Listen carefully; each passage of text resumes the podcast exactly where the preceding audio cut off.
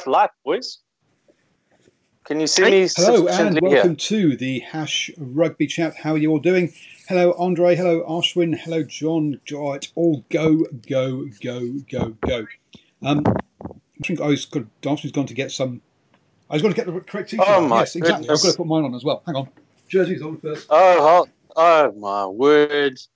I'm just gonna, f- I'm gonna flash my box at you, right? There we go. So, Right. It just be clear, this is not a euphemism. It actually is. Look, that's all I can say to the both of you, the dude. For a man wearing a blues cap, which calls into a whole lot of issues around, if not loyalty, intelligence, to then put on a, a, a an England shirt with a, the tag still on, which means it's newly acquired. No, Oh, no, that's not newly acquired. Uh, you know, I, I learned. I'm married, so I learned these things. No, no, this is the old thing. This has been in the cupboard for um, years. Ah, ah. Hey, I'm sorely disappointed. Uh, All Black and Blues fan would would turn to the to the Palms. Oh, well, what, The- I actually got this, I actually got this about Paul. Paul with me when Canterbury had a sale at Mount Smart for a year. ago. under, under a year ago, 'cause it's, it's just the last year. Yeah, so um, so yeah, yeah that's, that, that's where I acquired it. So I don't have a South African one. That's why I only had the choice of wearing the, the white one. just Uh, can say it. It's going to put it across here, across my bring books on its side. There we go. Come on, it's a fashion show or something. Let's talk about ten. Well, I thought we'd kick off. So yes, quick, quick round, news roundup. Um, welcome to Robert. Uh, we'll be talking about the World Cup final predominantly tonight because we have the All Blacks session tomorrow night to talk about the bronze final um, between Wales, New Zealand and Wales.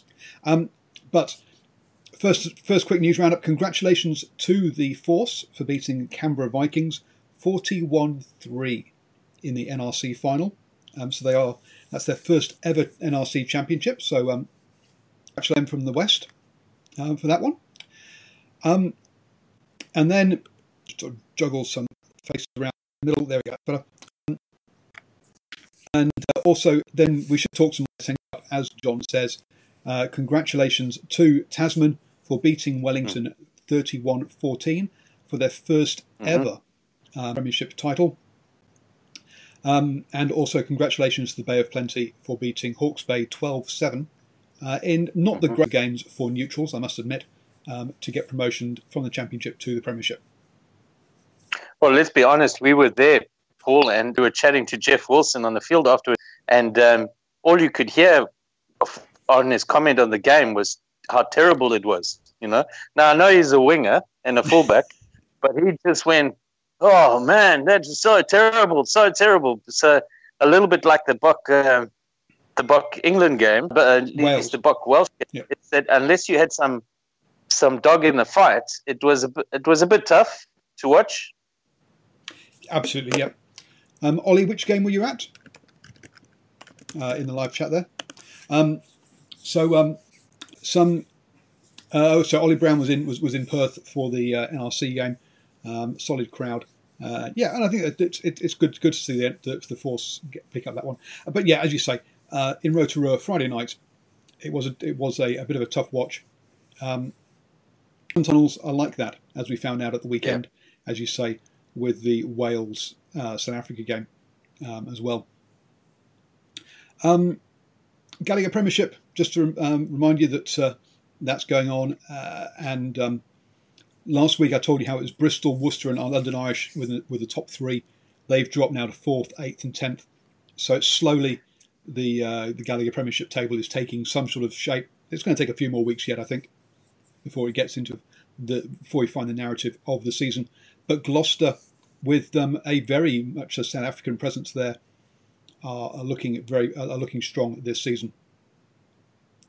Um. Who is at Gloucester that we would know, Paul? Well, Ackermann is the um, the coach. Um, right, so that's the former coach of the Lions in Subi correct. and former Springbok. Um, His son is there as well, right? that's right. his son- Junior as well. His Yep. eighth man also played for the Lions, right? Who Yep. else is there? So um, Well, post Rugby World Cup, Mostert will be going back there. Um, okay. Um, for example, I'm just going to bring up the uh, the list of players they had last out on um, out last weekend because I can't remember uh, other names that are there. I mean, Danny Cipriani is obviously a player that you know from a an England view, um, as well as uh, Billy Twelvetrees. Uh, but as far as South Africans go, um, Jaco Kriel. Yeah.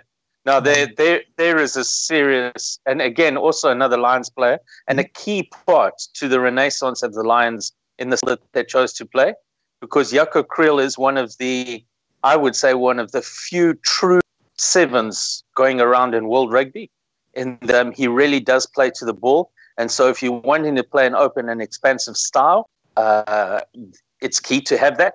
If you want to allow your players to uh, to play what's in front of them and yet still get good quick ball, you need a true seven. If you're coming up against another seven, let's put it that way. Yeah. Um, and uh, I think it's quite telltale, by the way, that uh, Ackermann is, is coach of a team that is now top of the Premiership, albeit that the English aren't there, right? Let's recognize that. But still, Gloucester is not normally recognized as a, as a powerhouse, is it?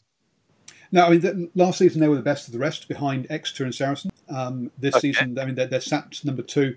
It looks like they, they, they're, they're potentially taking that next step up after that. So, next, but last last season he was his first season in charge, right? It was, uh, yes, yes, it was. That's right. Yeah. Yes, it was.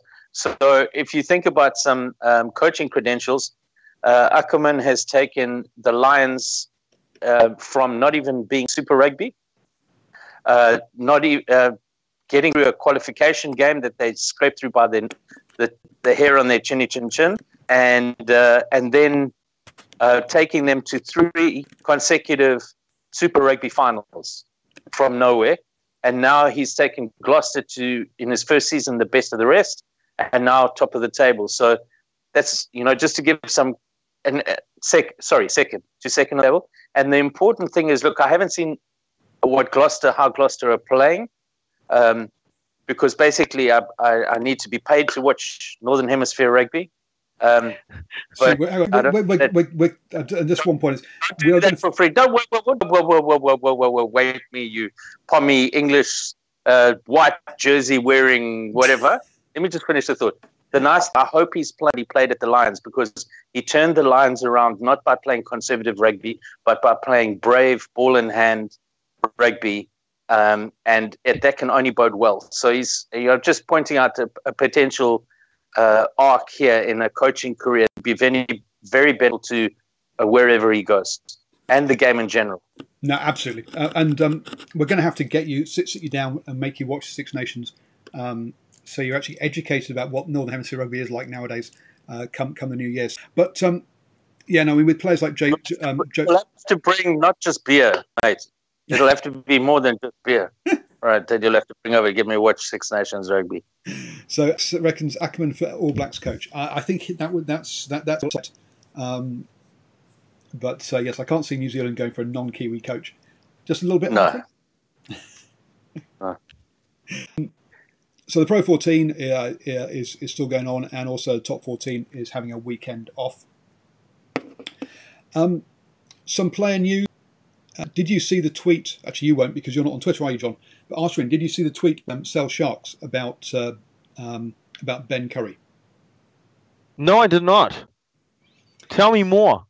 So, if we get 200 retweets, I think it was, they would they would uh, fly Ben Curry out to Japan, watch his to watch his twin brother Tom Curry play in the Rugby World Cup final, and they would give him awesome. the week, give him the weekend off from uh, Premiership Premiership action.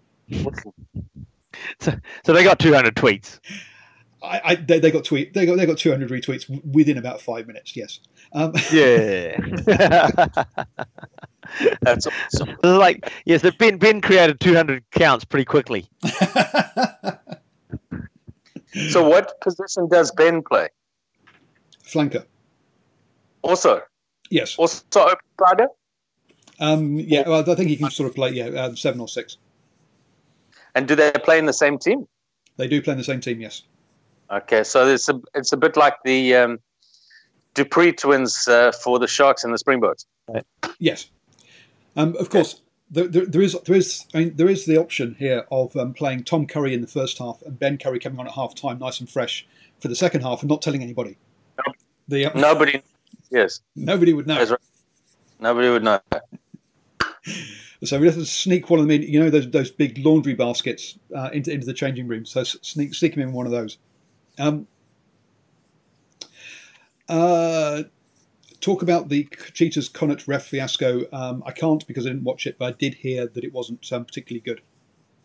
Andre, What happened? I'm sorry about that. Right? Uh, What happened, know. Someone tweeted me to suggest that it, that, that it, that it wasn't good. Um, uh, I can't remember the exact details. So, but um, the yeah, there was definitely.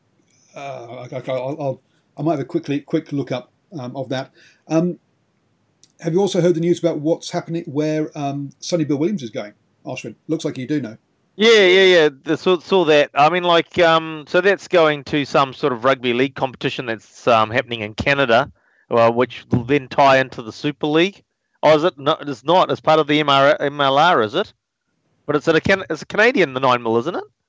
Yeah. Okay, so, So what's the Canadian team, competition? but they don't play in Yeah. the Canadian competition. They play in the English competition. Right. A bit like But, but it's a rugby team or league team. So I thought it was a league team. oh, it's a league team, yes. Yeah, yeah. So they play in the in the um, Super League then. That's right. So a bit Right. like um, if you're from, from New Zealand, a bit like the the, the Warriors uh, rugby league team Playing play in the NRL. The Yeah, Mhm. yeah. the Toronto team will be playing in the uh, yeah Super League over in over in England.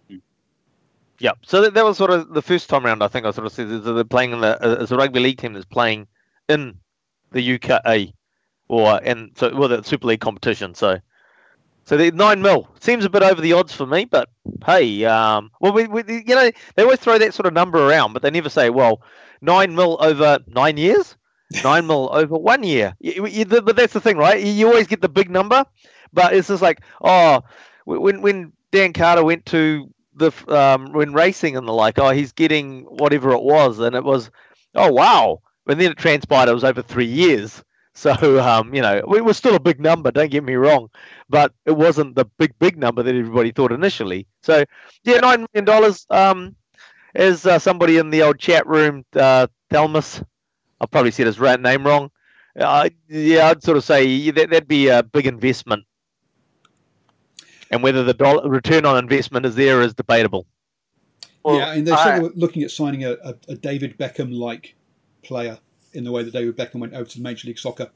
Uh, Mm. So Yeah, look, I I have huge respect for Sonny Bill Williams. Um, I hold him in very high regard. I think that he has been uh, transformational to rugby as an individual player in no way, in a way that no other player has been since Jonah Lomu. And what he's done has possibly been an even larger. In fact, I do think it's a larger impact than than Jonah because Jonah was terrific. Jonah um, had a huge impact on the popularity of the sport, but very few people can do what Jonah did. That's what made him unique. But uh, what Sonny Bill has done is inspired a legion of of rugby players, a generation of rugby players, to believe in their ability to pass the ball in the tackle. And we saw that. We pointed it out in the uh, quarterfinal game. Uh, no, in the last round of the the pool games, where the Scotland tight five created a try by offloading in the tackle. And let me tell you, prior to Sonny Bill Williams, you would not have seen that. Right? Um, he still remains, in my opinion, the person who best offloads in the world, simply because I don't think there's anybody else who can hold the ball in one hand and be smashed and not lose it, and still release it gently and to to a person next to them. Um, but uh, not it's more than just that ability. To me uh, everything that i've ever read or found out about him from anybody who's worked with him in whatever sport it may be they speak about how exemplary he is as an athlete and as a professional. How he goes about his work with a complete dedication to taking care of his body his diet his training his sleep his stretching. So it's been very unfortunate the number of injuries that he's had since 2015 I've no doubt that the plan for the All Black, uh, the All Black backline, once he returned from uh, the Olympics in 2016, the plan was to build around him at 12 and unfortunately, all the string of injuries that he had uh, affected that. And I think uh, the game against England could have looked a little different if he had been continually playing and started at 12. Right? I'm not saying that they should have started him because he has had a string of injuries, but I think uh, he's not. He's a bit like a prophet in his own country, not really appreciated in New Zealand for just what he is as as a sportsman, and just how coaches will say that when youngsters come into a team, they refer them to Sonny Bill as an example of what it means to be a professional sportsman. Now, we, we talk about obviously that uh, talk about Sonny Bill transforming the uh, the professional game. Um, what we need to sort of realise is the impact that Jonah had on the amateur game, uh, particularly yes. in, in, in, England, because we suddenly saw um, was it was ninety seven? Uh, was that the year that uh, Jonah? Ninety five. 95. 95. Um, 95. We saw the season after 95. Just about every yeah. single open side flanker of any size suddenly getting put on the wing as a as an experiment. Yeah. Um, so there is a there is a and, and, Jonah it worked out really well for Pizza Hut as well. See. yes, and it, it, worked out really well for Pizza Hut as well. You know, um, as a, a, South African by background who came to New Zealand uh, over three years ago, it uh, the popularity of Jonah Lomu is enormous in South Africa, right? And and um, South Africa was extremely sad at his passing. But the thing about Jonah is that's so tremendous to think about is he was 19 um, when he played in 95. Um, mm. and he was he was never well in all those years with all that mm. tremendous impact. He was never at 100 percent. Mm. And the amazing thing is he set the record for the most number of tries in a World Cup, which was equaled in 07 by Bryan Habana. He didn't set it in 95, he set it in 99. So he was even more of an impact on the scoreboard in 99 than he was in 95, right? Yep.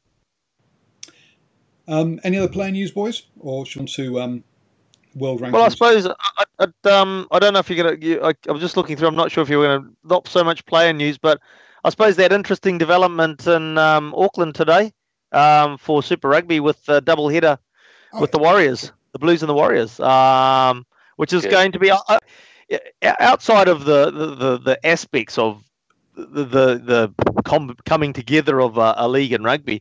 The interesting thing I think most people are going to be is, is like how do they do the half time or not half time, but the mid the game in between games reshuffle. Um, you know, advertising. Everybody's going to be advertising. That's easy because all the signs are electronic around the field anyway. Um, but the, the the markings on the field. Um, you know, they've got 40 minutes apparently. Well, somebody said 40 minutes. I think it'll be a bit longer than that. But um, to to to remark the ground. So yeah, that'll be have to interesting. repaint the pitch between games. Pardon? Say that again. They're going to have to repaint the pitch between games. Yes. Why? Repaint the pitch because the 20 um, rugby league doesn't have a, a 22. Rugby league only has a 20. So I'm guessing, look, you could just basically do it in different colors. You could do it like a yellow mm. for rugby league and white markings for rugby, because at the end of the day, your maximum re- reality is the only the only difference is really the um, the 20 and the 22 um, as a different sort of real marking. Halfway is the same. Yeah. Any other mark, 10 is the same. So yeah, yeah. So, maybe, so the only difference. The thing is, maybe the thing is what they'll do is in that 40 minutes, they'll because basically they've got to change two lines, right? So maybe what they'll do is they'll paint over the 22, or paint over the 20 with green. Because mm. it's, yep. it's the second game, the rugby game. I haven't seen the yep. Second, second game, rugby game. Yep. So they paint green over the, the 20 mark and, and paint on a, a uh, 22.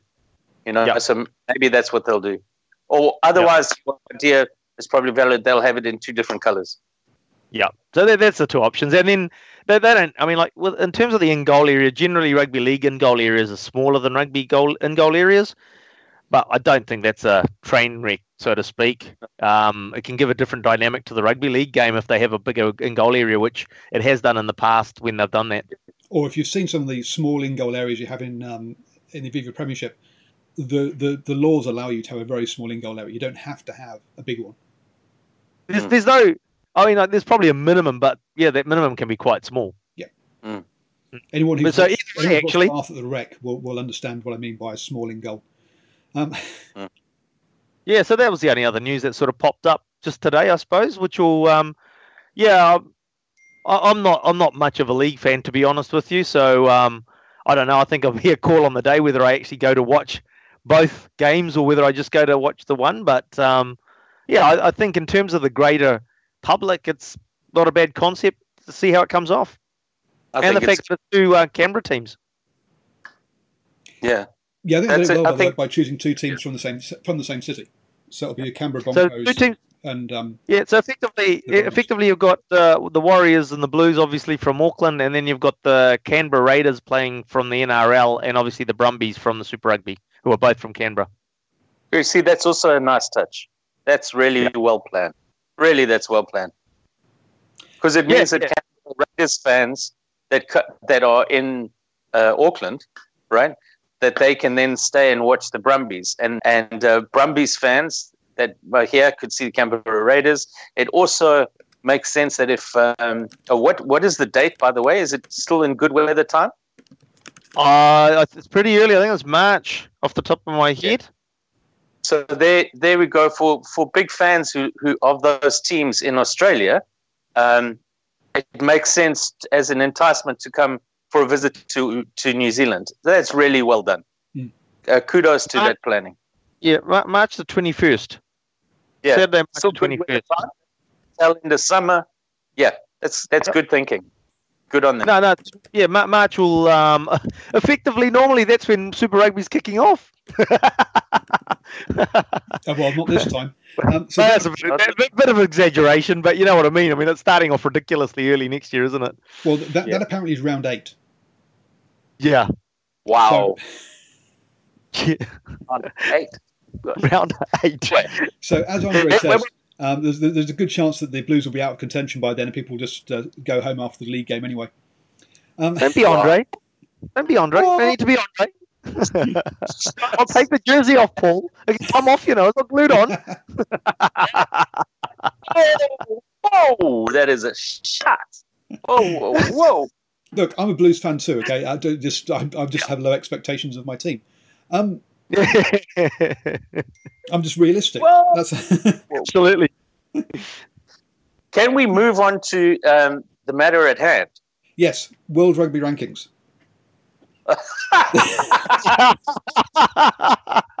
So, England, Well done, sir.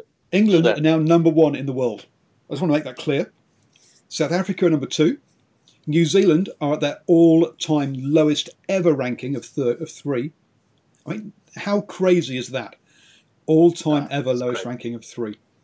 Well, first of all, kudos to New Zealand. But I was having a chat to my housemate here, who is a passionate All Black and Chiefs fan, and I was saying to him, "It's ridiculous. There is no ways that New Zealand is the third best team. They may have got a a, a good lesson taught to them on the weekend, but they are.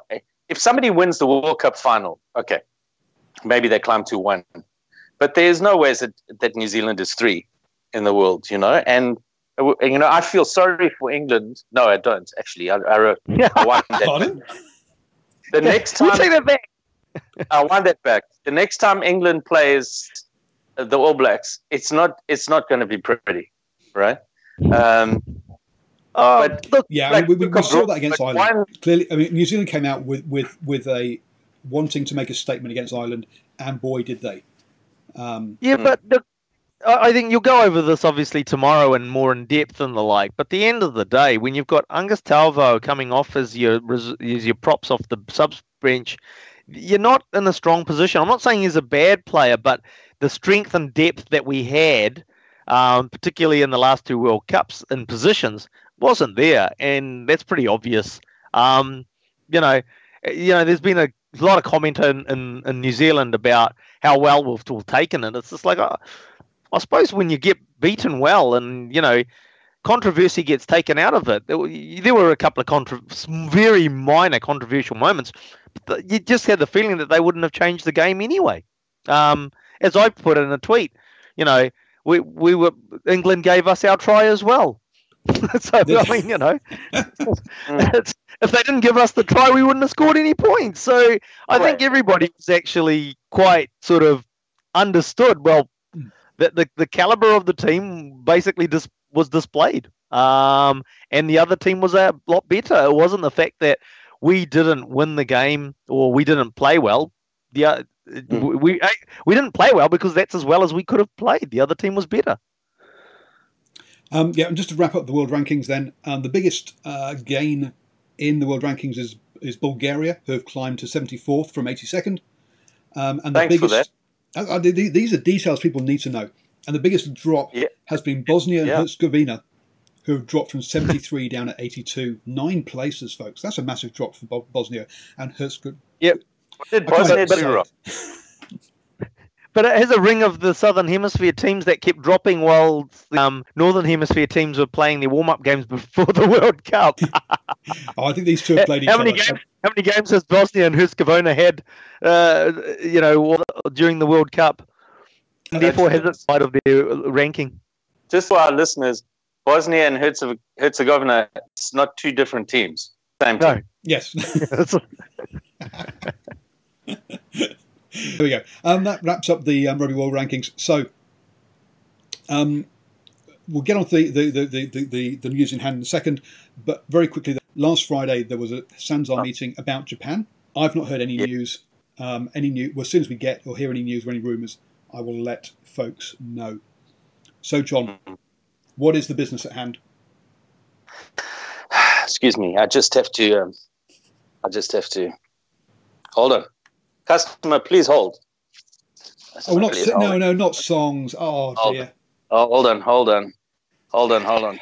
All right, brace yourselves. Brace yourselves. Wait, wait, wait. wait. Okay. Okay. Are we ready? Three. Yes, we're ready. Two, one. Whaley, Whaley, we got pumped by the jolly blooming bombs. And to make it even worse, it was bloody Eddie Jones. There we go. Oh, is it encore? Oh, no, no, oh, no, encore. I think, I think he's done. I think it's interesting you mentioned about. I think that was the only thing. Was just like as annoying that was just um, it didn't have a chance to sort of um, to, to to to put a lid on Eddie Jones. That was the only thing. And um, it's quite interesting. The, uh, the the diggy came out and had a go at um, Warren Gatland today. It's you know if you're an All Blacks fan or an All Blacks coach that had said that, you would have been caught yeah oh, arrogance and all that sort of comments like that. Oh no no don't um, worry. So, we, there's been plenty of arrogance comments towards England. yeah. But so what, is, like, what is it that um, what is it that, that he said today? Well, so um, Warren Gatland was asked about the final, and he said, "Oh, you know, sometimes it's going to be an interesting game. Sometimes um, teams have their final in the semi-final. Maybe that's happened to England." So someone basically said to to Eddie was like, "Oh, Gatland has said that England had their final in the semi-final." It's like, no, no, that's not what he actually said. But anyway, that's what that, that's what was quoted to Eddie in the press conference. So Eddie said, "Oh yes, well, fine, yeah, just um, uh, I'm, I'm, sure he, I'm sure he's happy. Let um, just let him know that uh, that he can enjoy the third, fourth playoff."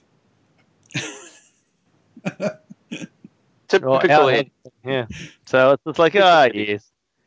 I, it depends on who says it as to whether you get away with it.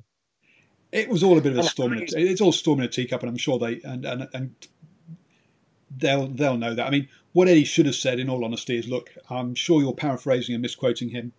Um, we're, we're, we're up for the final. No worries." Mate. Actually, but, all he all he needed to say was actually was just like, um, "Yeah, Warren's probably right, and it's something that we're aware of, and um, we need to make sure that we got up last week. That's all um, fish and chip paper. We need to do it again, otherwise it counts for nothing." And there's enough no, cliches to carry on. It might happen. No. Um, so yes, that, that's there. I, I, must admit, I do have one big question mark around Eddie Jones, um, and that this is the that Ben Spencer has been called out, called up to replace um, Willi Heinz. Now, taking two scrum halves to a Rugby World Cup is always a risk. uh, and so I, I think he, I think Ben Spencer should have always been there. Uh, I think that bringing I'm, I'm, a massive Jack Nowell fan, but bringing an injured winger to a Rugby World Cup as part of your 31 is a waste of a space. And the fact that he's only only played 20 minutes, unless he comes on and does something spectacular at the Rugby World in, in the actual final, I, yeah, Nowell shouldn't have been there. It should have been they should have had a third choice um, scrum half personally. But uh, the, the the reality is of the scrum halves for the for for England, they've got their number one, and they really don't have a um like like with the All Blacks with a Aaron Smith and a TJ type scenario where they're quite comfortably you know pulling um Aaron Smith with 30 left on the clock because they know that the you know TJ is going to perform as well. Willie Heinz came on with what about 10 or 15 left. Um, so they've got their number one halfback, and they're looking for him to go through the whole game or as far in, as deep into the game as possible. Sure, I will. If he gets smashed in the first five minutes, and then we've got a guy yeah. come off the bench who's not be who's had one week of running the drills with the players, that's not a nice place to be in. Yeah, who's come back from white baiting and hope your shirt fits. yeah. Look, I, I've got to disagree with you there because the style that England employed, it's very dependent on what they play because uh, Paul quite rightly pointed out that England were getting such quick ball in the first uh, hour of the game against the All Blacks, or at least until Sam Cane came on. They were getting such quick ball that their nine wasn't getting there. Youngs wasn't getting there. Yeah. Uh, he wasn't there by the time the ball came out, right? And yep. and he was taken off because he just couldn't keep up. You know, he'd he'd run out of, of, of puff really. So but, con- contrast to the South African style of play against Wales, where because the it was so, it was so slow and there were so many stoppages and there was so much yeah. bringing forwards in and making a little line and then some bringing more forwards into make blocking stand there and block somebody trying to charge on the and then put the kick in. Um, Faf was still relatively fresh because the game wasn't going like this, going like this, going like this in that game. So I, I agree with Paul here is that he's going to have a, a, a, possibly a large impact on that game because if it's quick, and I would imagine one of the things that England will try and do is try and speed the game up and move the game away from the style that South Africa is going to play. Yep. Um, he's, you're going to need a nine, right? As, as fit as Aaron Smith is, they don't expect him to play all the way through at that style of play where you've got to tend ruck after ruck after ruck. But but the, but the thing is that you what you said is absolutely 100 percent agree with it. But when you look at that game on the weekend, it's just like I'm sorry I've forgotten the halfback's name, but uh, Willie Heinz he didn't. Or, or Willie, no no no no the, the, the starting the starting halfback. Um, ben Youngs. Young. Sorry. Ben Youngs. Ben, ben Youngs. No, Ben Youngs. He wasn't. He wasn't hooked um, until there was about 15 left and 10, 15 left in the game. Willie Heinz but only came on with about 10, 15 left but he had nothing in the tank. Oh, absolutely, and that's what I'm saying. Uh, but that's what I'm saying exactly. England don't have that um, halfback that they've got the trust and faith in to chuck him on early, unless, as Paul uh, said, that there was a um, injury with the first five minutes. They'll have no choice. But the thing is, what Paul is saying here, you you come down to the last 15 minutes of a World Cup final and it's tight, mm. and suddenly you've got a guy that's you've had for five days. Yeah. In, yep. in the pro- probably the most crucial decision making position. Yep. Um, in in the modern game, it's shifted from ten to nine, right? And, mm-hmm. and yes, mm, that absolutely. a strategic error, which is let's be honest, it's the first one that we can really point to Eddie Jones making in this World Cup. Yeah, absolutely. Uh, I, you know, absolutely agree there. It's, there's a couple of interesting there's a couple of interesting dynamics that'll happen in the game this weekend, and the fact is that I think the Springbok forwards will actually be more physical than the All Black forwards were. Um, there's no doubt about that. I, I, think that was the biggest thing is it that um, they shut uh, Brodie Retallick and um, Sam Whitelock just didn't bring or weren't able to um, bring their physicality into that game, and that impacted the uh, All Blacks massively, especially when the props um, uh, weren't really that effective in ball carrying either. Um, but the South Africans will have that physicality. Um, hmm. but then, as you say, I think England will try and speed it up because they understand that if they can speed it up more than they did against the All Blacks, then you've got a bigger pack that they're moving around the field. Mm. Sorry, um, Paul. Yep. Are we gonna are we gonna focus on just talking about each game and then looking at the at the final? If you want to talk about the games, we can do. Um, but um, if you want to, yeah, I know you're going to discuss it in more depth in the in the All Black review tomorrow, um, All Black update.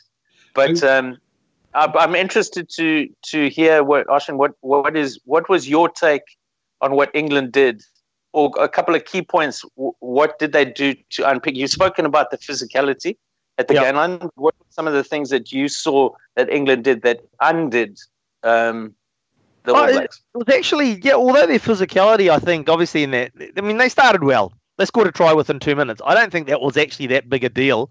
It was the um, the, it was their tactical play at the end of the day. Yes, the physicality and smashing them defense, the All Blacks defensively, was obviously a big thing, but it was the way that basically Farrell and um, uh, Ford were able to pin them down in the inside the 22.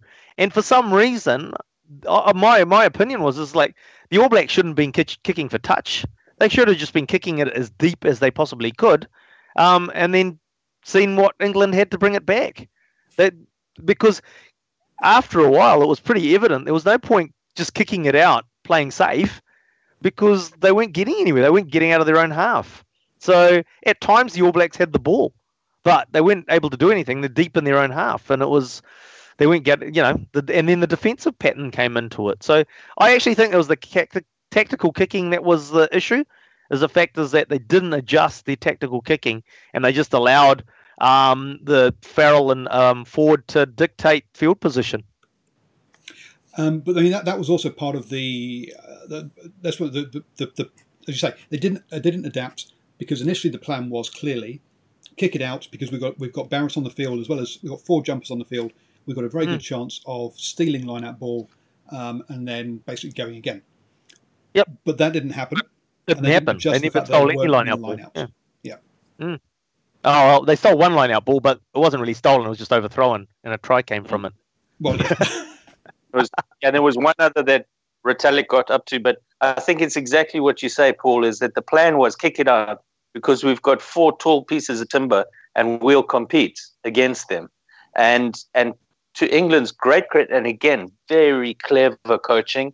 And unfortunately, we got to point to John Mitchell in charge of the forwards there. Mm-hmm. No, uh, and no, no, no, no, he's not in charge of the forwards. No, John Mitchell in charge, in charge of defence. Yes. So um, actually, it's oh, the ex-England so captain. Who, who, oh. Um, yes. That guy. That guy. He'll come. Yeah. Don't think about it. He'll yeah. come to you. Who, uh, was, who he was known as being an absolute line-out nerd as a player. Right. Steve Borthwick. Okay, so Steve Borthwick. He did. Yep. Yeah, Borthwick. What he did is, even though they had all these extra people to attack their line out, the English line out throw, there was movement, there was change, there was shifting, and they basically ruled the line out except for that overthrow and one and one steal that was knocked back. So yep. I think you hit the nail on the head there, Paul. They thought they could kick it out and then compete on that ball, and they didn't work and they didn't change. What's that? It didn't yes, work, I mean, they didn't change. They, kept on thinking we must be able to do it. We must be able to do it. Surely they can't keep on coming up with variations that we won't be able to work out. And to yep. their credit, two versus four potential jumpers, they did it. And in fact, I thought they disrupted New Zealand ball at the line tremendously. 100%. They did. They did. Well, even even if they didn't manage to win the ball, they upset the um, the setup. Um, yes enough to sort of like when they were going to let's say set up for a driving maul it became a, a, bit of messy and so they couldn't set it up effectively or if they were doing a move off the line out it, it was again it, it, it got messy and they couldn't uh, execute it. So they they basically got their people in the right places and so um yeah so yeah I mean like you know uh, somebody's Mo'unga. Mo'unga needed to again he the defensive line was basically smothering, so he needed to take the ball him, forward himself. He didn't do that. He basically just kept shoveling it out. He tried to towards the end, but you're right. It was late in the piece. What will be yeah. interesting on Saturday is that, and this was an amazing stat that I heard in the South African game, that on Saturday against Wales, South Africa lost their first line out in the tournament. Wow right? Yep. Yeah, so you think about three pool games, quarterfinal, semifinal. In five games, they've lost one lineup, right? You're so right. that speaks that speaks to Four pool games. four pool. So six game, four pool game. No, three pool games. There's four in a group, weren't there? Five. Five in a group. So four pool. oh, So that's even better. In six matches, they've lost one line out on their own throw. Throw, right? Yeah. Um, and, and not only that, but think about how many they got penalties on own throw as well, in both the quarterfinal and the semifinal. And you think about the 50 plus 50 meter rolling maul and everything that what a weapon it is. So it speaks to how strong their lineout is and how difficult it is to attack. It also Mm. speaks to the fact that that they bring an entire world class tight five off the bench. Uh, so the the unit that comes on, both the replacement hooker and the two locks are really in sync, and they're all world class. Um, so it'll be very interesting to see what it does in order to attack that lineout. Um, yeah, um, There's, yeah. there's, So the, there's, the All Blacks chose not to really compete. The All Blacks chose to attack the maul as soon as the player landed, and what they did was tackle the two, and, and they weren't caught out by it, but they it, they got away with it when they played the Springboks. As the jumper landed, they would tackle this the the supporting player on either side and bring them down, right?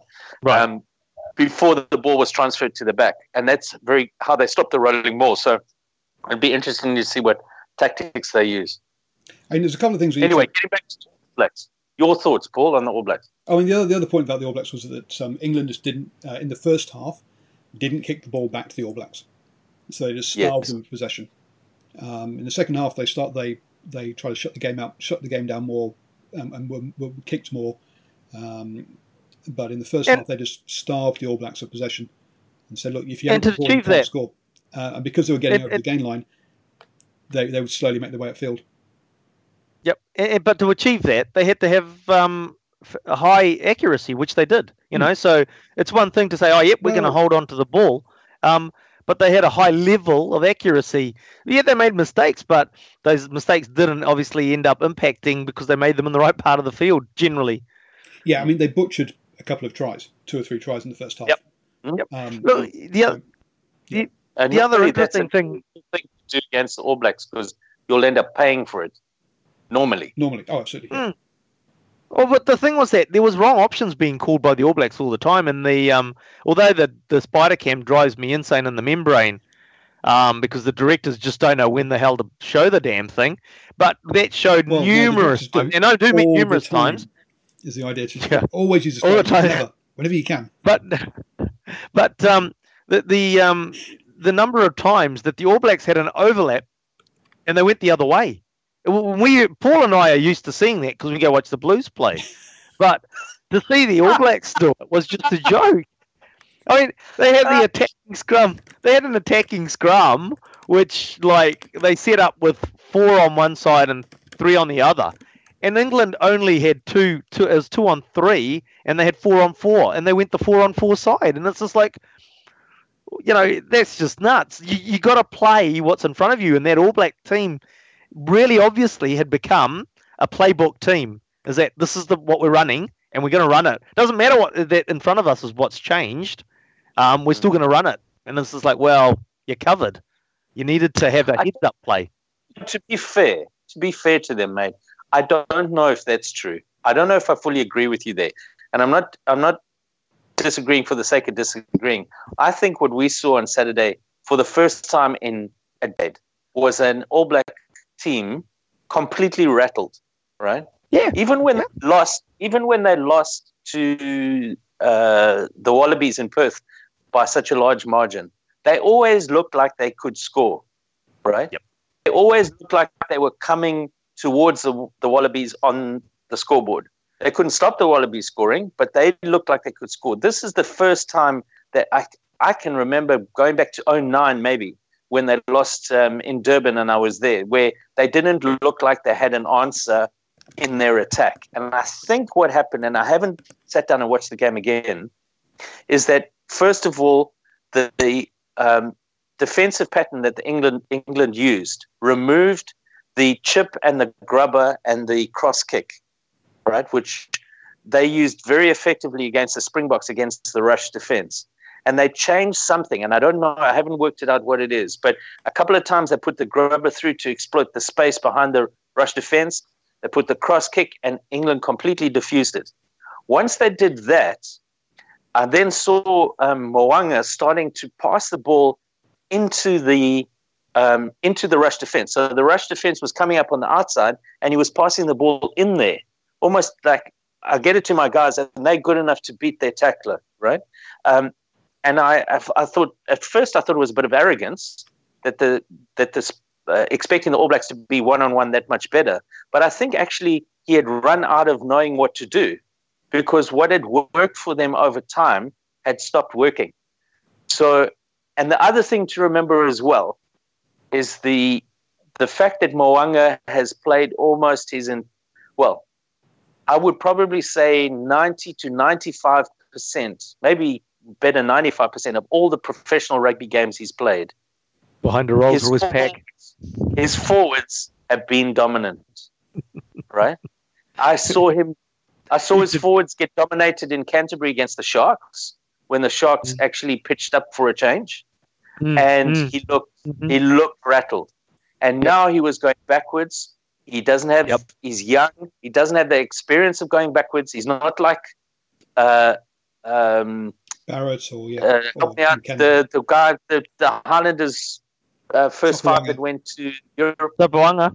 Sopoaga. He's not like Sopoaga or even Beauden, Beauden Barrett, who know what it's like to play behind the pack that at times backwards. backwards. Right. Yep. And what what he needed to be doing was be telling his forwards, "Do not give me that ball," because that's what Carter would have done. Yep. Yep. Carter would have said, "That ball is rubbish. You I don't want it. it. I don't want it. You sort it out, right?" And he didn't take reins. Yeah, yes, but in the whole game, he, in the whole game, the All Blacks never tried pick and go. Yeah, in the whole game, they just keep trying to go out. But you had to give it a go. I, yeah, sort of thing. So that's the uh, that's I think we need to have a quick chat about the um, Wales versus South Africa. Um, Hold on. it's, just, it's a it's a wardrobe change again. Oh, we've got another song. Okay. Customer, please hold. no, no, don't get naked. It's not that kind of show. right. This is the best thing that I could. Right. This is the best. It's red long johns. The problem, the problem that I have is I can't hold "Land of Our Fathers," the tune in my head. It keeps on morphing into "Flower of Scotland." So, um, Paul, can you can you hum the start of the the "Land of Our Fathers"? Not very well. Okay. You hum it, lad. I'll play it. Go on, go on, go on Austin, play it. I don't know. No, yeah, YouTube, YouTube it. Um, um, anyway, um, let, me, okay. let me just bring it up on YouTube for you. Hold on. So, um, what we are going to talk about. Um, Scotland. Um, hang on, no. Um, what we are going to be talking about in a, in a, in a quick second is uh, yeah, about the confrontation that we had in that game. Um, and um,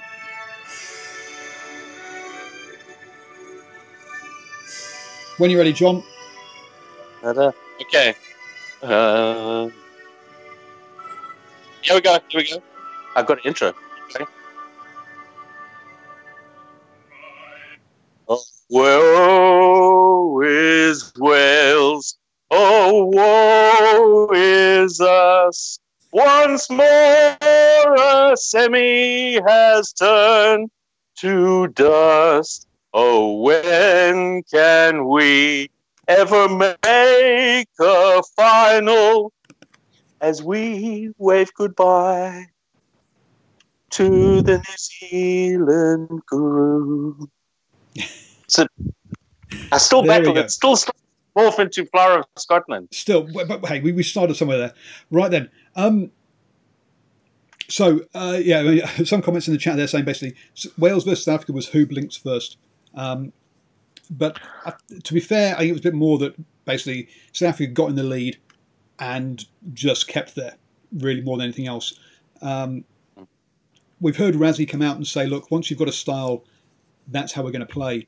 So, John, same again. next weekend? Do you think? Look, I think it's really, really important here for us to recognize that where South Africa was two seasons ago. South Africa was at the end of 57 0 in New Zealand. Yeah. South Africa was nowhere. If you'd said to South African fans, you'll make a World Cup final, um, they would have bitten your arm off to get that, right? So I don't believe the South African game plan is maintainable over the long term if you want to be world number one. You won't win long term against All Blacks like that, right? It also is predicated on the fact that South Africa at the moment doesn't just have a good Springbok pack, um, they have one of the best that they've ever had when you include the bench. Right. So coming off the bench, they've got let's let's look at. They've got five locks. Right.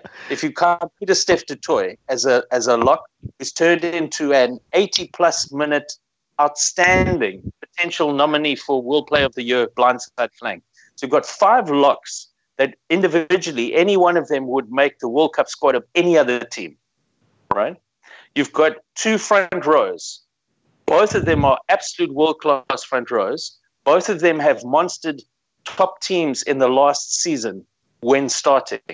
So that the, uh, the the starting front three against the Wallabies was completely revised against the All Blacks, and both times they were dominant, right? In two comp- so you've got there's not many teams in the history of rugby that have been able to say that they can bring that off the bench and they can bring Francois Louw with 50 plus caps and an outstanding turnover specialist who can play both eight and open side. And, and that's the impact that they've got. So you've got this confluence of opportunities um, that have come to them, and they are playing with a style that has brought them from absolute abject misery to this point. So it's highly unlikely that they're going to move away from it because that's what's got them there my absolute hope is that going forward after this World Cup final, that they appoint somebody that will take them to the next phase because the plan is not for uh, Rassie Erasmus to stay as coach. It's for him to return to his original position, which is where he was as director of rugby for South Africa. And my hope is they find somebody innovative. Um, my, I mean, I would love it if they got somebody well, like a Jamie um, Jamie Joseph, um, and uh, and and that crowd. But whatever it is, they'll move. But you, to answer your question, they will stay with what they have and what has worked for them. The big difference, though, that the South African team has is they've got two killer wings, right? They really are deadly. Even uh, S'bu Nkosi, who replaced Kolbe, has t- has 11 tries including Saturday, 11 tries and 10 tests. Right, so they've got strike wings, and the difference that they have is they can chase again, which is uh, Wales never looked like they could really chase. They were very brave, but they um, they didn't look like they could chase, right? So, or they didn't have the the the intent to chase. Anyway, so there's my thoughts. What's really interesting, what is England going to do? Right, come on. So, okay, but the right, but the so so so, the, so so to sum it up, the the Boxer game plan is going to be kick deep, try and defend to put uh, try and have an, a, a, an attacking defence that pushes you back, yes. that makes you give loose kicks back to them, that then they can strike with their wingers on. That's effectively the game plan, in summary, right? Yeah. Um, and the reason they they believe they can do that is because they can replace that front that front five with, as you say, a, a, a, a they, they'll, will have a six-two bench and they will replace the front five and low and uh, with guys who who would who be happy they'd be happy to start with. So there's no drop off in the quality of that uh, of, of, that pack whatsoever. And yeah. also, what makes it possible is Francois Steyn can cover so many positions. Mm-hmm. Francois Steyn can cover. Um, he, he's not quick enough really to do wing anymore, although he started test matches for South Africa on the wing. But he can cover 12, 13, 10, 15. 15. Uh, Pollard can move to 12 at a push 13. Uh, Kolbe, if he's on that, can go to 15. It's, all of these things have happened at the same time that have allowed this game plan to evolve. Yep, right. Now, England, we've seen have started either Ford, Farrell, or Farrell um, Tuilagi, um, with Slade at, uh, at 13.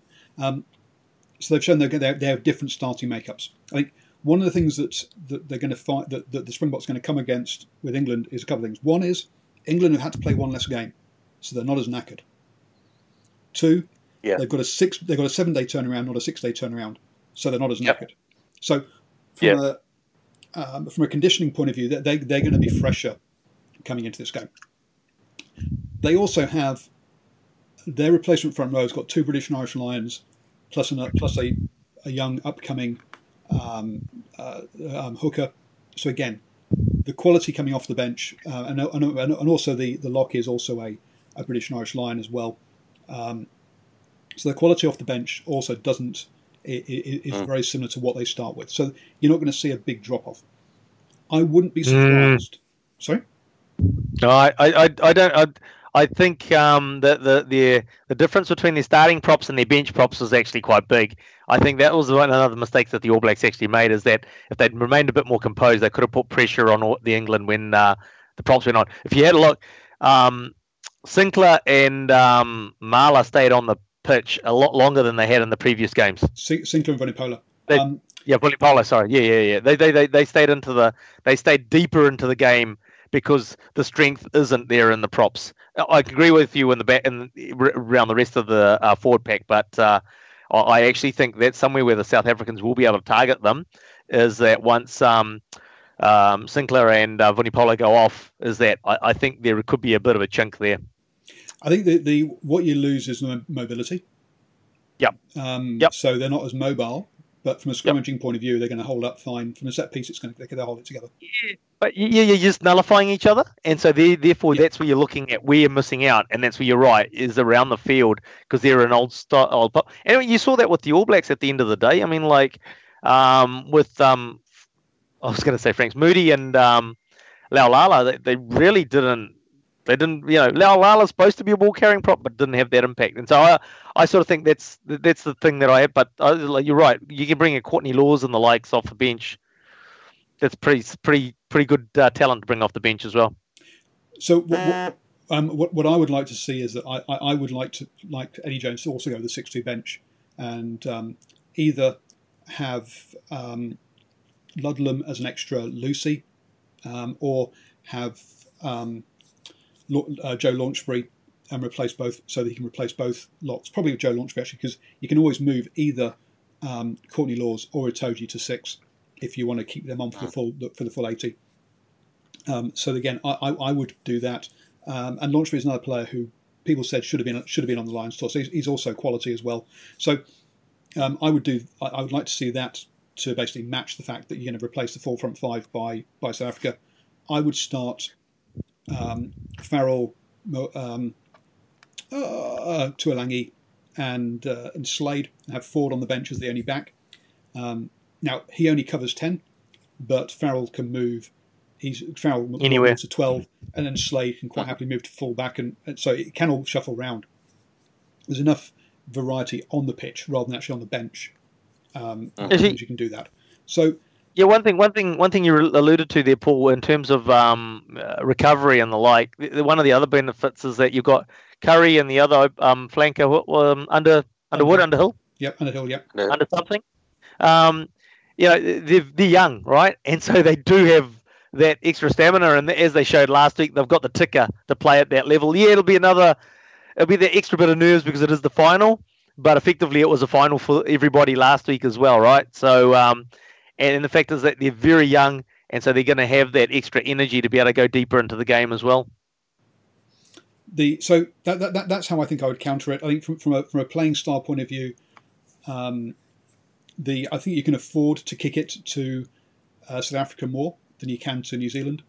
Um, so I think we might see a bit more force back from New, from England, but uh, but not as much as Wales because I think England, as you say, want to play at pace, want to try and run the uh, South Africa off the park. Which when you're going to replace six of the front row, six, six of the forwards, I can't see how you can run run a team off the park at this level, to be honest.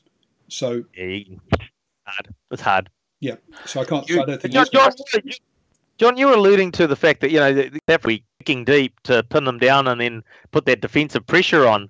Um, but from the from the Wales South Africa game, with the amount of kicking, I actually thought both teams were kicking really poorly. Um, so if they and if South Africa kicks that inaccurately as they did against Wales, which Wales did in, in back in return, they'll get punished. So they're going to have to be more accurate than they were um, with their kicking game against Wales. Um, and conversely, you saw Ford and Farrell actually have a very accurate kicking game. Look, I think I think um, to understand the South African kicking game, that the the ones that were inaccurate were the ones that landed inside the 22. I'm talking about the box kicks now, right? Yeah, yeah sure, sure. You'll see you'll see that Handré Pollard either passed the ball to de Allende to take it up or took it up himself a lot more um, than you would expect. So it was really Faf de Klerk that's doing the kicking. And there were very few of his kicks that landed outside, uh, landed inside the Welsh 22. So from that perspective, he kept the ball where it was supposed to be. Um, I read a very interesting article, and uh, here I want to give some some credit to where it's due. If you just give yep. me a moment, um, this was a credit uh, from one of the rugby sites. Just give me a moment here. Um, so credit to Ndima Rugby World, who interviewed uh, Steve Diamond, the director of rugby at Sale, where uh, de Klerk plays. And he spoke about how uh, de Klerk has come on as a nine since he went to England. Mm-hmm. Um, and that he, he had timed some of de Klerk's box kicks. And he was impressed to find that some of them are in the air for over four and a half seconds, meaning that right. they are you you're always under pressure. Even if they're a little yep. bit far. If they're four and a half, you don't have time, right? um, you you you can't set up a whole lot of lines, and the the defense was really good. And um, uh, what he said was when he was asked, and I'm quoting from the article, where the scrum half rates in the global pecking order. Diamond, this is the director of rugby at Sale, said, as a conventional nine, Aaron Smith ticks the boxes. But when you have giants like these men, he dominates them. This is de Klerk most of the time, and he's five foot seven. His personality means wherever, whatever Faf ends up doing after rugby, he will be really successful. He just walks into a building and illuminates the room with his personality, demeanor, and knowledge of what he is doing. You don't meet many people like Faf. He is a one off, gracious in defeat, does not slap anyone, always polite, bans the other lads from talking Afrikaans in the change room. He is a great lad. So there is, you know, I have this theory that, that great teams have not only great leaders, right? That's very important, especially in rugby. Rugby is intensely leadership. Uh, it, it, requires great leadership to succeed, but great teams also have a beating heart, right? And Faf de Klerk is the beating heart of this team, just like maybe Mealamu was in 2015 and 2011, right? Um, doesn't necessarily need to be the captain.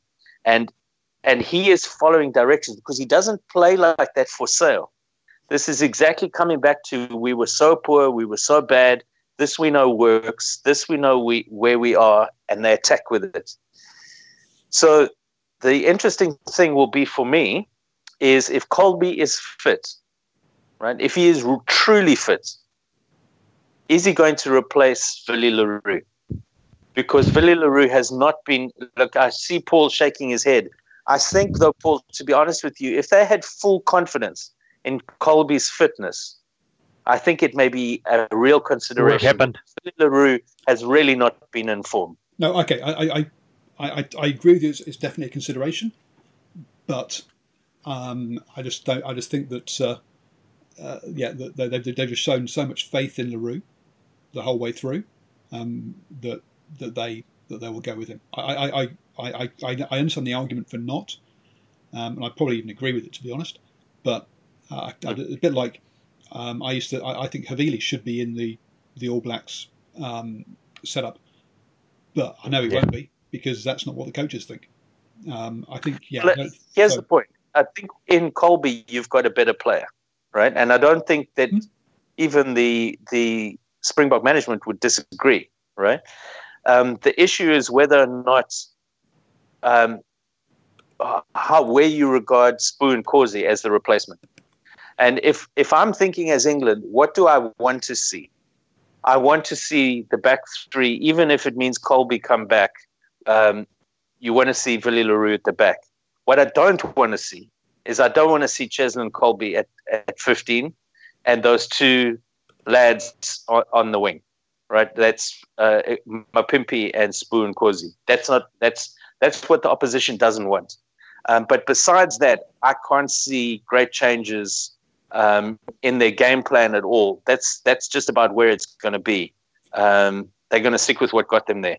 Now, on, uh, on Eddie Jones could on, have could who knows what he's going to uh, bring up. So Andre makes a good point here that yeah, le Roux plays a similar role to Barrett and is the first receiver on the other side on many occasions. Um, we've also seen plays where he floats behind um, and then uh, and injects himself. I think he is much more um, an attacking general um, part of this side than perhaps we realise, and, we, and, and perhaps he's given credit for. Good point. Good point. Very good point. Um, and for your for our, our, listeners and viewers, what they may not be aware of is Kolbe is a uh, pro is a top the French top 14 player of the season, right? Playing at fullback, not at wing, playing at fullback in the French Pro 14.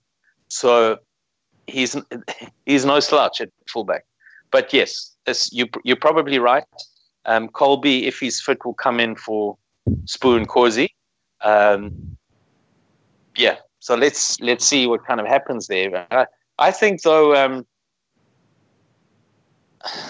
I think though this game might be like what we said about the the, the Welsh South African game. Whoever scores first is going to be vital because Wales were always chasing.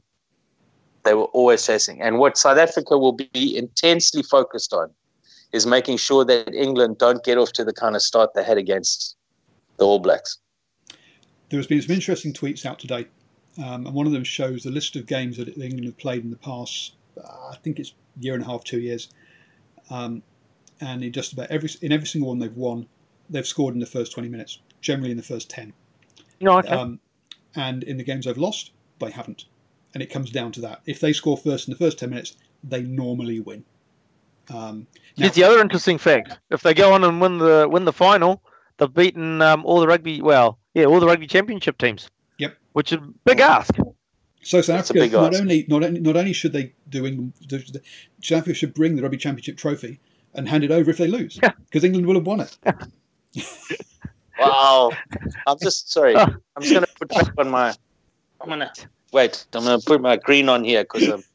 Oh, now you're going to make him sing again. Good one, Paul. No, no, no. I don't think he's going to sing again. I hope not. No, we, will wait. Here's a thought, gents. If I was the Springbok um, thing and we won the, the toss, I would definitely kick off without question. Get deep. Right? Um, and I would kick off and I would I would put pressure um, as they do. Um, but I would, uh, and if I was England, I would not do what Wales did and keep on kicking where Duane Vermeulen is. They just kept on kicking to his side of the field and uh, eventually he broke one of their players carrying the ball from the kickoff. And if you, I, it'll be interesting to see. I, my, my, main concern about this is Eddie Jones mentioned they they'd spent two and a half years preparing for that semi final. Now, does that mean that everything has been laid on the table and it's all and that's it, or and they've only got a week now to prepare for this, or can they continue into this? I that whole Gatland thing about that being their final that's my big concern. I mean, we even saw at the kickoff something that I've never seen happen before. And it probably does happen, but it's very, very rare, where the person who's holding the ball passed it or quickly um, jinked it to somebody else uh, who kicked to the other side of the field than expected. So Ford gave it to Farrell, and Farrell kicked the other way. Mm. Everything to try and get the opposition off balance as early as hmm. possible mm. with little things like that. Yeah. Mm. I'm not sure what, what, what, sure what if there's anything left in the locker. That's my only concern. What are some of the things that you think um, we should look out for? Um, maybe one on ones or tactics or things to be aware of? Um, because remember, a lot of people watching this may be neutrals. They may be New Zealanders who hopefully are supporting their former, you know, their great foe from the days when we actually did um, win. We're great a lot against the All Blacks. But um, they they they're watching as neutrals. What are some of the things that maybe the neutrals can look out for? Um, go on, Ashwin. Don't know. Yeah, I was going to say the, the, the number one thing is is whether I, I don't think that England needs to play too different a game plan to they did last week, right? So it's going to be a case of whether they can imprint imprint that same game plan again second week in a row. Because if they can, I don't think there's anybody they, they, they, they win the game. It's that simple. If they imprint the same game plan that they did last week, if they pin South Africa down in the corners and South Africa can't kick themselves out like the All Blacks couldn't, then um, we know. Look, the defence. We've seen the defence from um, England. It's it's it's tight. You know, even against Australia, although Australia scored a few points against them, it's tight. It's hard. So South Africa's not going to break 80 meters to go score a try. So it's just the case for me as to whether they can put their game plan. If if they can't do the same game plan that they get did against the All Blacks, it's game on. For me, it's make sure you're there at the whistle. That first ten minutes will be mm-hmm. a very good guide to this game. If England score first, as I say, they've got a damn good chance of winning the game because that's that's what history says. Now, sure, against South Africa in South Africa a couple of years ago, they uh, was it last year they failed a couple of they, South Africa did come back a couple of times, but those those are both altitude. This isn't. Um, so so definitely watch that. If it's a Farrell, Tuilagi, Slade option, then look at them very early on, getting it to Slade, Slade kicking in behind, and Jonny May chasing it. If Jonny May's oh. fit, that's that, that's one they'll do.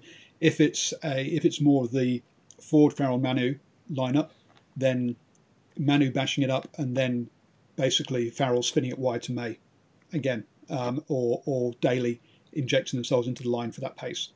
But if it's uh, yeah. The, the, other, the other one to look out for, obviously, um, was the, the talk of the game after the semi final. But really, you know, it's Sinckler that actually provides such amount of impetus, but the way that he can carry the ball um, and how he how far how quick he is. So he's getting the ball, he spots gaps and he goes for them, and he's got the pace to get him to the. You know, a lot of forwards they see the gap, but by the time they get there, it's closed, right? But he's got the pace to be able to take that ball and execute the gap that he sees, or he'll take advantage of it. Mm. So you know that's another guy to really look out for. I think he, he brings a lot to the um, to the English game. Mm. And then and also if it's tight in that first half and, we, and we're within three points at half time, whichever side has been getting over the gain line, um, and the other side that hasn't been getting over the gain line, the one that hasn't is going to tire in the second half and struggle. So again, be be aware of when there's a tackle. Does that player go forward or does he go backwards? Because um, mm. if it's if it's still tight at half time, that'll be a big thing. Okay. Um, would you like my thoughts? No. No, I just kidding. Yeah, so we've run out of time. Sorry. Yeah, no, go, go on, John. well, I feel bad because Ashwin, this is going to be the third time that I disagree with you tonight, and it's not done That's on right. principle. But well, I am not coming up again, Paul. I'm going to be constant with what I said. Well, I should be constant. I shouldn't be a weak-minded man tossed to and fro by all kinds of theology, right? Um, uh, I said on the weekend that I don't think that that plan that they employed against the All Blacks will work against South Africa. And if it wasn't Eddie Jones in charge of them, I would be feeling good. But the fact that it is Eddie Jones and it could be very different um, means that I'm nervous one of the things that they did was boss the gain line and boss the contact.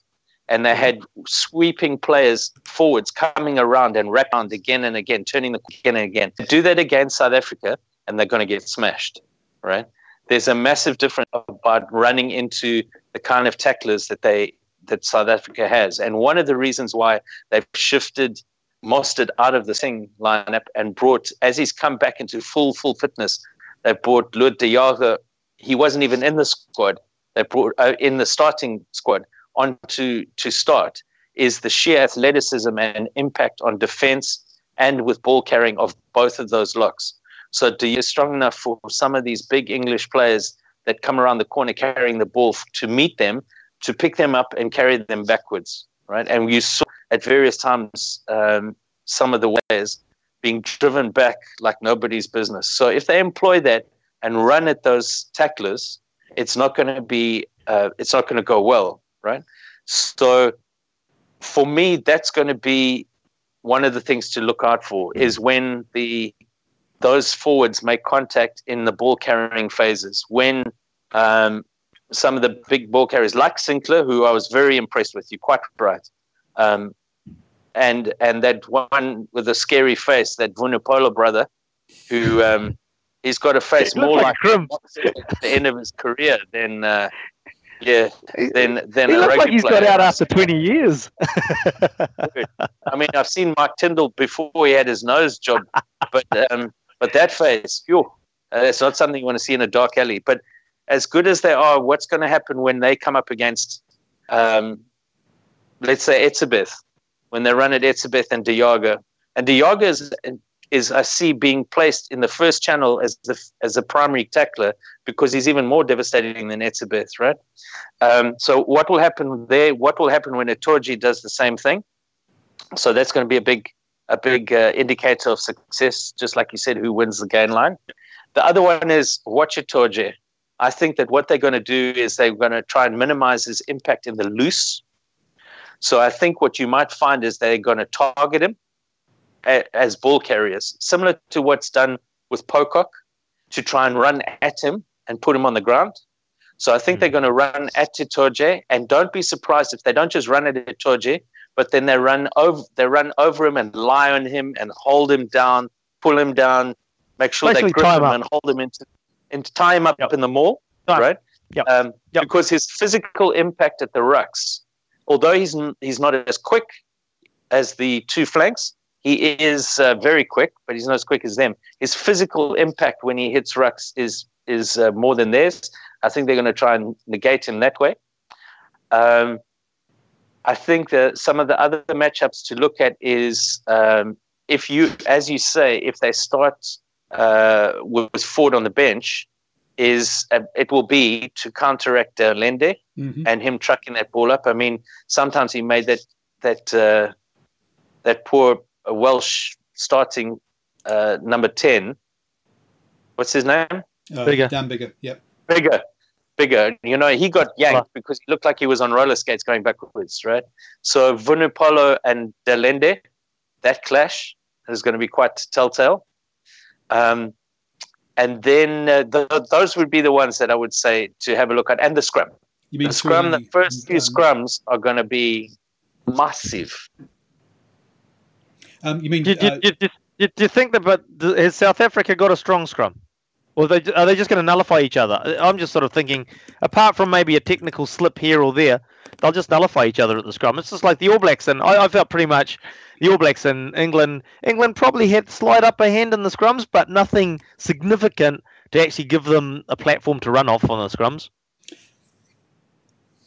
The and, and also I think that when that going around the corner thing, I think you're going to find that this that the England side is much more physical than Japan uh, and more physical than Wales as well.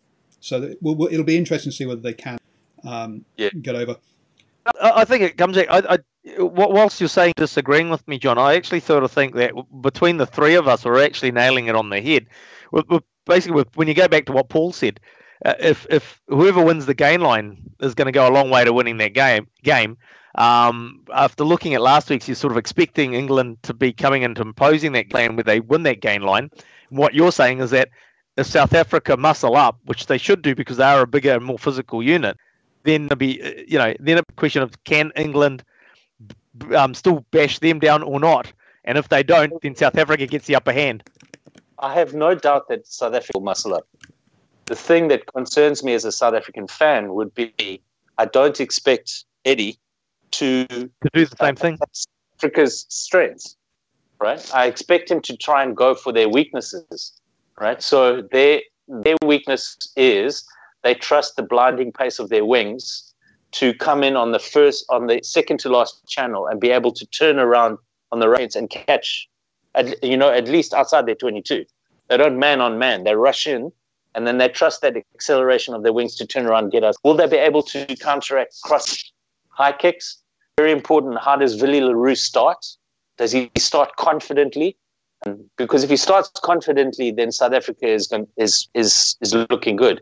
If he starts jittery, dropping balls, caught up, uh, not necessarily caught up, under possession, uh, under under um, pressure, fielding high kicks, then ooh, then it could go badly.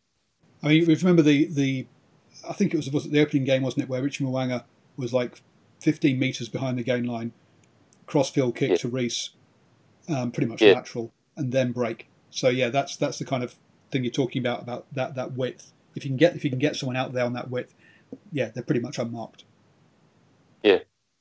Um, so just one last thing then, guys. I just want to uh, point out that uh, Jerome Garces will be the uh, will be the, the, the referee, with um, Romain Poite and Ben O'Keeffe on the wings, um, and we have everybody's favourite TMO, Ben Skeen, as uh, from New Zealand as the TMO. What could possibly go wrong? I, I, I just, you know, the world goes around saying how, how poor the officiating is, and yet they go and appoint the a French official to the biggest game of the tournament, and it's just like, yeah, and, and Nigel doesn't even make it to either panel. Go figure. I, Um, I thought he was excellent on the weekend. I thought Sorry, he was say? Nigel. Nigel, yeah. I thought he was excellent in that All Black game. Even though the All Blacks lost, I thought he was excellent. Oh, look, you know, it, it, we've always said you're never going to get um a hundred. No, but the players don't go about making a mistake, and the referees don't game without making a mistake. There's there are, but you know, no, he absolutely did have a, a good game. Um, to my mind, he is the best ref. Um, Mm. and it doesn't make sense that they haven't appointed him as the blower in the in the final. You know, the thing that concerns me is that with Nigel, we know this, the the occasion will not be too big for him. He won't swallow his whistle um, Yep. because he's thrown. At times, he seemed to me to be the calmest person on the pitch. Yep. In- Yeah, yeah, on- And we know that he will blow the rules, and he won't. He won't be caught in sort of like, oh, such a big stage. Uh, was it? He will just calmly implement, right? And he, so, you know, I, I have no idea how they they wound up not giving him the game because to me he's palpably. I look give it to Barnes, who's also come on a long, long way, very good riff because he's English, but Yep, I don't, yep. I don't get it. I don't get it. I But it- really don't get You've it. given it to Garces who bottled it in the last biggest game, which was the Lions game. Right. Oh, Yes. Bottled okay. Now in the before right this, before this show goes on for another half hour, um, on that- um, okay, guys, we've we've overrun by by significant amounts Plenty. as usual because it's been so much fun. Uh, very quickly, then, um, John, prediction for um, what uh, South Africa or England, and what and by how many? Heart or head? Heart or head? I don't. You, you Which one choose. do you- Go, go, go. T- tell, tell us who it is. My head says that um, Eddie Jones is different. Not that Rassie is not a great coach, but Just- you know that's that's the Jedi Jedi Master coach there, and my head kind of says that um, England by five to seven. My Okay. heart, my heart says South Africa jump out to a lead. Of 30. Um, my heart says the South Africa jump out to a lead and put a beating onto the English that they haven't experienced because I do firmly believe that is the best overall. I'm talking all uh, bench Eight. included. That's the best Yeah. pack in the tournament, right? Um, and and hopefully we see Cheslin Kolbe actually incandescent in that game, Okay. Um, and they win by they win by nine. So a, a very long-winded way there of, of, of two words uh, or 3 I'm words. sitting actually. on the fence. I'm going to go England Very by seven. way of absolutely sitting on the fence. I've gone England by seven. Um, you can see all the reasoning um, in on drivingmaul.com, uh, where I've done my uh, written my article up for this game and also for the bronze final. So uh, we have one on the bench. We've got me going for England. Everyone in the chat is Gocky. Ashwin, what's your who's going to win by how many? England by 15. Fifteen. Yeah. Oh, yeah. Oh, that's I think if, if they can if they can re- recapture what they played last week, everybody you know the neutrals were basically saying the final was the semi final last, week. and um, I think if they can do that, then uh, Yeah, I mean it's about that means that they've won the game line, and that's that's what John's saying is the fact is that you know that, that it'll be a question of whether the the block forwards, which was quite a possibility, could shut them down, but if they don't, then um, yeah, it'll be it'll be a long day, long day at the office for this for the Boks. Well, John, I, am just... assuming I'm still invited because apparently it's the third Anglo Boer War this Saturday. Um, yes, that's right. That's right. Um, can I just say one thing here? If if Siya Kolisi wasn't captain, the best thing for rugby would not be the Boks winning with that style of game. The fact is that if Siya Kolisi lifts that cup as a black African, the impact not only in South Africa, but across Africa will be enormous for rugby. And uh, I'm sorry, I meant to actually send some clips to Paul of what has happened in South Africa and some of the clips of people celebrating at the end of that semi final when it became apparent that South Africa was winning. So it was a Saturday morning, uh, South Africa, no, was it? Sunday, Sunday morning, South African time. And there are clips of, of, of the staff in supermarkets in my uh, town where I grew up um, bursting into song and singing spontaneously and leaving the, the tills and the counters and, and dancing and singing. So there's tremendous, the impact in South Africa of this team and their success has been enormous. And the fact that there is a black African captain is enormous. And I just would like to point out that yes, Kolbe was injured, but in the semi final of the World Cup, there were one, two, three, four, five, six black Africans starting a World Cup semi final for South Africa completely on merit, right? And they weren't just wings, there were tight forwards, there was a flank and captain, there was a 13. And what's amazing is that Bongi Mbonambi has taken his place as hooker ahead of a, ahead of a former World Rugby Player of the Year nominee. And he's there because he's outperformed, right? Mm. So, it, what's what has happened in South African rugby and how far they've come from a transformation perspective is enormous. And on that positive note, thank you very much for joining me, John. Thank you very much for joining me, Austin. It's been a long time since you've been here between between sets, yes. but uh, it's great to have you back. I had to slowly work my way into it off the bench. um, John, and uh, so I'm back tomorrow night with the All Blacks edition, previewing the bronze um, final, um, and uh, between Wales and New Zealand, New Zealand, yeah, Wales and New Zealand, New Zealand, Wales, whatever. Um, and then this weekend we'll be live straight after both the games. Um, with post-match reaction, so uh, so do join us for that. Don't forget to subscribe, hit the bell, um, and if you would like to support Driving Maul, uh, you can get ac- uh, um, early access to predictions and exclusive access to other videos. Um, you can do that as well. So thank you guys. Have a uh, great week.